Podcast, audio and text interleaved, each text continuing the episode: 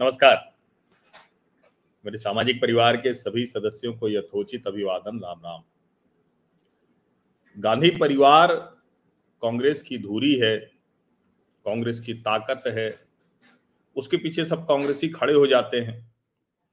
लेकिन यह भी सच है कि गांधी परिवार ने कांग्रेस पार्टी को यहाँ तक पहुँचा दिया है। कहाँ तक? गर्त की तरफ़। और गर्त में कितना चली गई है? इसका अनुमान लगता है कि देश के सिर्फ़ दो राज्यों में उसकी अपनी सरकार है। ठीक है, वो कह सकते हैं कि झारखंड में भी हम सहयोगी हैं। महाराष्ट्र में कहने भर को भी नहीं बचे। तो गांधी परिवार के नेतृत्व में, और जब मैं गांधी परिवार कह रहा हूँ तो ठीक है, सोनिया गांधी ने एक समय में बहुत से साहसिक निर्णय लिए होंगे अपनी पार्टी के लिहाज से।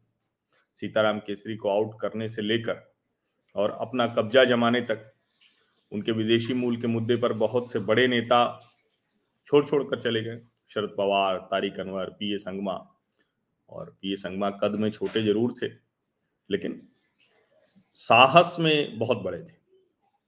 शरद पवार तो खैर बड़े नेता के तौर पर प्रतिष्ठित हैं ही, भले ही बड़े छोटे हिस्से में वो रहते हो। अब सवाल ये कि गांधी परिवार जहाँ पहुँच गया है, वो उसके जिम्मेदार हैं या उनकी ताकत अभी बची हुई है? अब वो दिखाते हैं कि गांधी परिवार अगर नहीं रहे तो कांग्रेस खत्म हो जाएगी। तो भैया, गांधी परिवार के रहते कांग्रेस कहाँ बची है? सोनिया गांधी को हम लोगों ने देख ही लिया। उसके बाद 19 का चुनाव राहुल गांधी के अध्यक्ष रहते हुआ, उसको भी हम लोगों ने देख लिया। लोकसभा चुनाव में कांग्रेस प्रभारी महासचिव के तौर पर प्रियंका गांधी उत्तर प्रदेश गई, उसको भी हम लोगों ने देख लिया। दरअसल गांधी परिवार सबसे बड़ी मुश्किल बन गया है कांग्रेस पार्टी की। और कांग्रेस की एक ऐसी मुश्किल है जिसे गांधी परिवार छिपाए रखना चाहता है। लेकिन ये उजागर होती चली जा रही अब अशोक गहलोत और जो दूसरे राज्य के क्षत्रप हैं, जिसमें भूपेश बघेल भी शामिल हैं, उन्होंने तो ठेंगा दिखा ही दिया गांधी परिवार को। लेकिन अब जो शशि थरूर कर रहे हैं और वो ठीक कर रहे हैं, वो चुनाव में उतरे, जब कहा गया उनसे कि ये पूरी तरह से लोकतांत्रिक चुनाव है तो पहले तो देखिए, लोकतांत्रिक चुनाव ज़रूर हुआ, लेकिन तीसरे जो प्रत्याशी थे, झारखंड से के एन त्रिपाठी, उनकी स्क्रूटनी में ही छटाई हो गई। मुझे आशंका थी कि ये छटाई होनी ही होनी है। ये समझना बहुत ज़रूरी है कि वो जो है जो एक तरह से कहें कि पूरा इकोसिस्टम है, वो पहले अशोक गहलोत जी के साथ। और अब मल्लिकार्जुन खड़गे जी के साथ। तो लोकतांत्रिक जैसा कुछ है नहीं इस चुनाव में।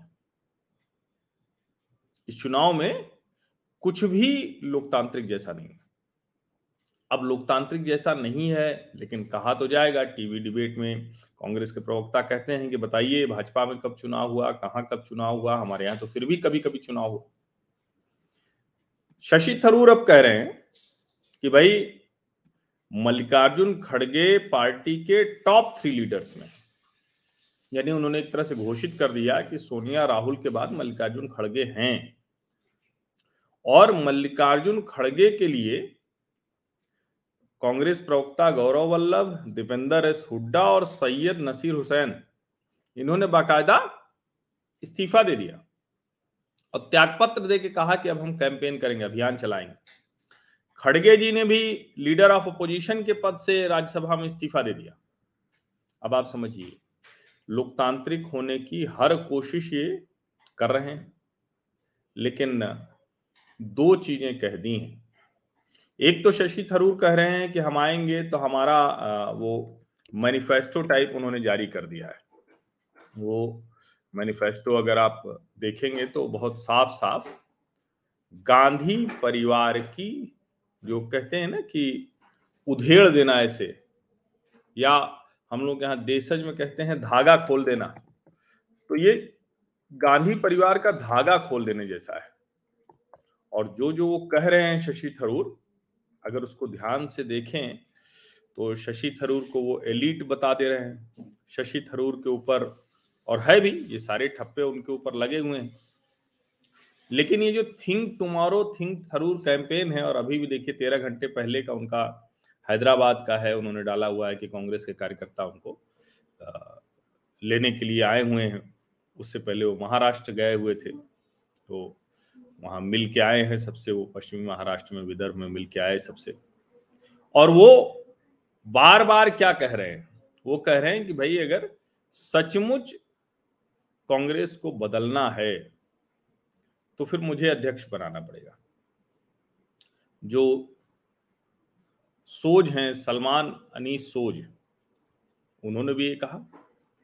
और जो प्रद्युत बुर्दलोई नौगांव से सांसद हैं असम से, वो भी शशि थरूर के पक्ष में आ गए।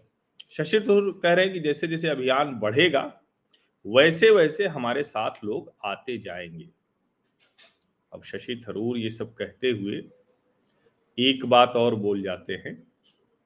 वो कहते हैं कि देखिए, अगर अच्छा कमाल की बात एक और मैं बताऊँ कि चूँकि खड़गे साहब हैं तो एक दलित फैक्टर भी चल रहा है। इसीलिए शशि थरूर भी बाबा साहब अंबेडकर को याद करने में, उनको उद्धृत करने में जरा सा भी पीछे नहीं। वो दीक्षा भूमि भी गए नागपुर और वहाँ जाकर अंबेडकर जी को स्मरण किया उनको याद किया दीक्षा भूमि में जाकर। तो वो लगातार ये काम कर रहे हैं। राजीव गांधी को भी उन्होंने किया और बारह राज्यों से साठ लोगों ने उनको एक तरह से कहें कि धीरे धीरे उनका जो आ, साथ है वो बढ़ता हुआ दिख रहा है। लेकिन क्या ये चुनाव जीतने भर का है? क्योंकि अब तो दो ही लोग हैं, मल्लिकार्जुन खड़गे और डॉक्टर शशि थरूर। क्योंकि थिंक टुमारो थिंक थरूर जो कैंपेन है, वो कैंपेन ये कह रही है कि हम सीडब्ल्यूसी में तेईस में से बारह लोगों का चुनाव कराएँगे जो अभी तक नहीं होता था। तो एक तरह से बिना कुछ कहे उन्होंने गांधी परिवार पर हमला बोल दिया। फिर वो कह रहे हैं कि राज्य इकाइयों को हम स्वायत्तता देंगे। अब सोचिए गांधी परिवार कितनी स्वायत्तता देता है कि अभी अध्यक्ष पद का चुनाव चल रहा है। उसके बीच में कांग्रेस का उत्तर प्रदेश का प्रदेश अध्यक्ष और प्रदेश कई अध्यक्ष आ गए। आप जरा सोचिए। अब एक ट्वीट है जो रिट्वीट किया है शशि थरूर ने।